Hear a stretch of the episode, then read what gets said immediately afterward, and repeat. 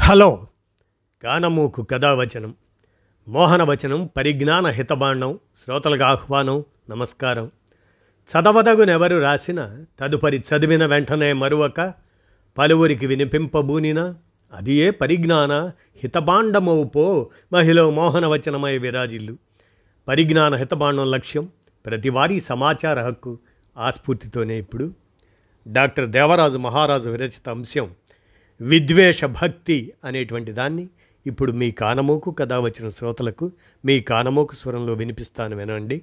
విద్వేష భక్తి రచన డాక్టర్ దేవరాజు మహారాజు. ఇక వినండి. విద్వేష భక్తితో దేశానికి గాయం. రెండు వేల పద్నాలుగులో రూపాయికి డాలర్ మారకం విలువ అరవై రూపాయల తొంభై తొమ్మిది పైసలు. అదే ఇరవై ఇరవై మూడులో ఎనభై మూడు రూపాయల పదిహేను రూపాయలు పదిహేను పైసలు అయింది పరిస్థితి ఇలా స్పష్టంగా కనిపిస్తూ ఉంటే దేశ ప్రధాని అతని సహచరులంతా దేశం ఆర్థిక ప్రగతి సాధించిందని దబాయిస్తారెందుకు? వారికి ఎవ్వరికీ కళ్ళు చెవులు పనిచేయడం లేదా? అందుకే కాబోలు మణిపూర్లో ప్రధాని ఫోటోతో పోస్టర్లు వెలిశాయి. దాని కింద ఒక వాక్యం ఉంది. ఈయనకు కళ్ళు కనపడవు చెవులు వినపడవు. ఇక్కడ మా మణిపూర్ మండిపోతున్నా ఆయనకు పట్టదు. విదేశాలకు పారిపోతుంటాడు అని. ఈ దేశంలోని ప్రతి పౌరుడు తప్పక తెలుసుకోవాల్సిన విషయాలు కొన్ని ఉన్నాయి. పంతొమ్మిది వందల ముప్పై ఒకటిలో విప్లవ వీరుడు భగత్ సింగ్ పక్షాన తీవ్రంగా వాదించిన న్యాయవాది ఆసఫ్ ఆలీ భగత్ సింగ్ను శిక్షించడానికి నిరాకరించి తన జడ్జి పదవికి రాజీనామా చేసిన జస్టిస్ సయ్యద్ ఆగా హైదర్. ఇకపోతే భగత్ సింగ్కు ఉరిశిక్ష విధించిన జడ్జి రావు సాహెబ్ పండిట్ శ్రీ కిషన్ నరనరానా ఆర్ఎస్ఎస్ భావజాలం నింపుకున్న వ్యక్తి. ఈ వివరాలు తెలుసుకున్న తరువాత లేదా గుర్తు చేసుకున్న తర్వాత ఎవరు దేశభక్తులు ఎవరు దేశద్రోహులు అనే విషయం విఘ్నత గల ఈ దేశ పౌరులు పూర్తిగా అర్థం చేసుకుంటారు. తాము సనాతన ధర్మాన్ని గౌరవించే వారము అని దాన్ని వ్యతిరేకించే వారి వ్యాఖ్యలు తమ మనోభావాల్ని గాయపరుస్తున్నాయని ఆ వ్యాఖ్యలు చేసే వారిని కఠినంగా శిక్షించాలని మాజీ న్యాయమూర్తులు మాజీ ఉన్నతాధికారులు సుప్రీంకోర్టు ప్రధాన న్యాయమూర్తికి లేఖ రాశారు.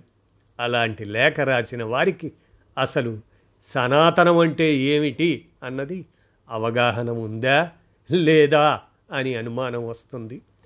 సనాతనం అంటే అసమానత సనాతనం అంటే అస్పృశ్యత సనాతనం అంటే కుల వివక్ష సనాతనం అంటే బలులు యజ్ఞయాగాలు బాల్య వివాహాలు సతీ సహగమనం దళితుల సజీవ దహనం సనాతనం అంటే సమాజపు సగభాగపు అణచివేత ఆధిపత్య హింస శ్రామికుల పీడన సనాతనం అంటే నిచ్చెన మెట్ల వ్యవస్థ సనాతనం అంటే వర్తమానాన్ని గతం అజమాయిషీ చెయ్యడం సనాతనం అంటే భవిష్యత్తుకు అవరోధం. ఏ కొందరి మనోభావాలు దెబ్బతింటాయంటే వారు తప్పక వారి ఆలోచన సరళిని మార్చుకోవాల్సి ఉంటుంది. పైన చెప్పినవన్నీ నిజాలే కదా. నిజాలు కాదు అబద్ధాలు అని ఎవరైనా నిరూపించదలిస్తే నిరూపించిన తరువాత మాట్లాడాలి. సమకాలీనంలో కూడా సనాతనం చేసే అనర్థాలు ఎలా ఉంటాయో చూడండి.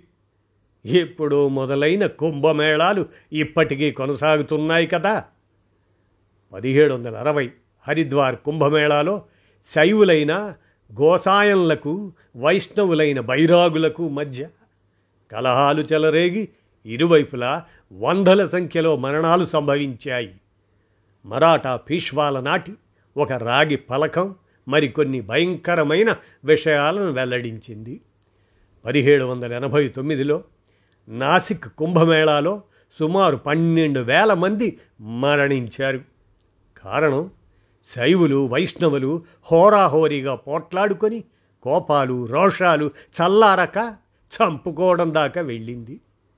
మేమంటే మేం ముందు స్నానం చెయ్యాలని గొడవపడి శత్రువుల్లాగా ఒకరినొకరు చంపుకున్నారు. మొత్తం పన్నెండు వేల మంది పుణ్యస్నానాల పేరుతో ప్రాణాలు పోగొట్టుకున్నారు. మతం పిచ్చి తలకెక్కితే అంతే. ఈ భక్తులు మానవత్వం మీద చెరగని మచ్చలుగా మిగిలారు తప్పితే మత కలహాలతో ఎవరైనా ఎప్పుడైనా ఏమైనా పొందగలిగారా?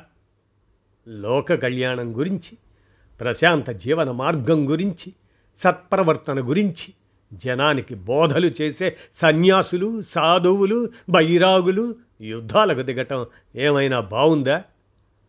అంటే వారు సర్వసంగ పరిత్యాగులుగా వేషం మార్చారే గాని తమలోని అహాన్ని జయించలేకపోయారు అని మనకు అర్థమవుతుంది.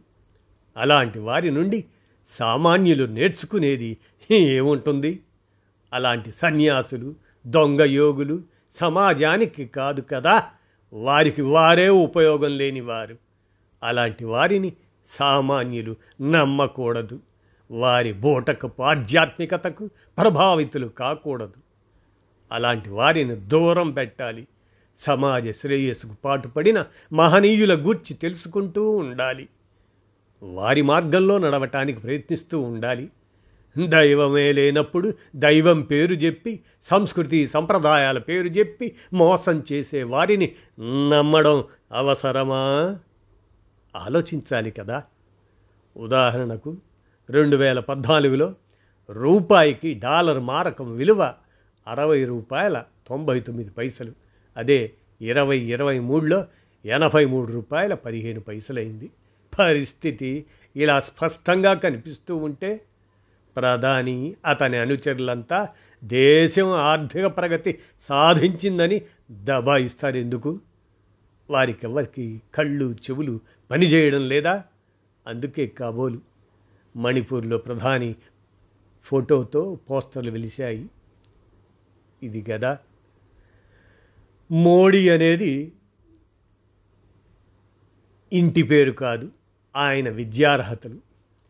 మాస్టర్ ఆఫ్ డెవలపింగ్ ఇండియా అని ఆయన అనుయాయులు ప్రచారం చేసుకుంటారు అన్నది నిజం. కానీ హై స్కూల్ చదువు పూర్తి చేయని వాడు లోపాయకారిగా ఎంఏ డిగ్రీ సంపాదించాడని ఈ దేశ ప్రజలకు తెలుసు. డబ్బు గుప్పించి నమ్మకంగా పడి ఉండేవాణ్ణి రెండుసార్లు ప్రధాని సీట్లో కూర్చోబెట్టిన కార్పొరేట్లకు తెలుసు. అందుకే ఆయన వారికి అతి విధేయుడిగా ఉన్నాడు. బీబీసీ డాక్యుమెంటరీయే కాదు ప్రపంచవ్యాప్తంగా పద్నాలుగు అంతర్జాతీయ పత్రికలు ఈయన అసమర్థత గూర్చి పూర్తి వివరాలు వెల్లడించాయి. కుట్ర చేయటం ఎంత తెలివిగా చేయాలంటే ఎదుటివారికి ఏమాత్రం తెలియకూడదు. పైగా తనకు తానుగా వచ్చి కుట్రలో ఇరుక్కోవాలి. బలై భస్మమైపోవాలి అన్నాడు విన్సెంట్ చర్చిల్. చర్చిల్ ఎప్పుడో చెప్పిన విషయాన్ని ఈ దేశ ప్రధాని ప్రజల మీద ప్రయోగిస్తున్నాడు. నిజం చెప్పుకోవాలంటే విపక్షాల అనైక్యత వల్ల ఆయన కొనసాగాడు తప్పించి స్వీయ ప్రతిభతో రాణించింది ఎప్పుడు ఎక్కడా. గుజరాత్ గాయం మణిపూర్ గాయం దేశమంతా గాయాలమయమైపోతుంది. నిజమే ఈ విషయాలు మాత్రం చరిత్రలో నిలిచిపోతాయి. దేశం కోసం ధర్మం కోసం ఈ దేశ ప్రధాని చేస్తున్న అనేక సంస్కరణల్లో గ్యాస్ సిలిండర్ ధర పెంచడం కూడా ఒకటి అని ఫలానా పార్టీ నాయకులు తెగ ప్రచారం చేస్తున్నారు. వారి వాదన ఏమిటో ఎంత సబబుగా ఉందో ఆలోచించండి. విషయం మీకే బోధపడుతుంది. సిలిండర్లలో నింపే గ్యాస్ భూమి లోపల నుండి తీస్తారు. అలా గ్యాస్ తీయడం వల్ల మొక్కలకు లోపల నుండి అందాల్సిన ఆక్సిజన్ అందదు. దానివల్ల చెట్లు పెరగవు. సుమారుగా ఒక రాష్ట్రానికి యాభై నాలుగు లక్షల సిలిండర్లు అవసరమవుతాయంటే ఇక దేశం మొత్తానికి ఎన్ని కావాలో లెక్క కట్టండి. గ్యాస్ సిలిండర్ ధర పెంచడం వల్ల భారం మోయలేక చాలామంది కట్టెలు కొట్టుకోవడానికి కొట్టుకోవడానికి అడవికి వెళ్తారు వారు అక్కడ శుభ్రమైన గాలి పీల్చుకుంటారు. దానివల్ల మేలు జరిగినట్టే కదా. వంట చెరుకు కొట్టి తెచ్చుకొని కట్టెల పొయ్యి మీద వంట చేసుకుంటారు. కట్టెల పొయ్యి వల్ల పొగ వస్తుంది. ఆ పొగ వాతావరణంలో ఎక్కువ శాతంగా ఉన్న ఆక్సిజన్ను తగ్గిస్తుంది. అంటే దానివల్ల వాతావరణ సమతౌల్యం కాపాడబడుతుంది కదా. దానివల్ల మేలు జరిగినట్టే కదా. కట్టెల పొయ్యి మీద వంట చేసుకున్న మన పూర్వీకులు రోగాలు రుష్టులు లేకుండా ఆరోగ్యంగా ఉండేవారు కదా. కట్టెల పొయ్యి ఉపయోగంలో లేనందువల్లనే ఈ రోజుల్లో రోగాలు నానాటికి ఎక్కువ అవుతున్న విషయం అందరూ గ్రహించాలి.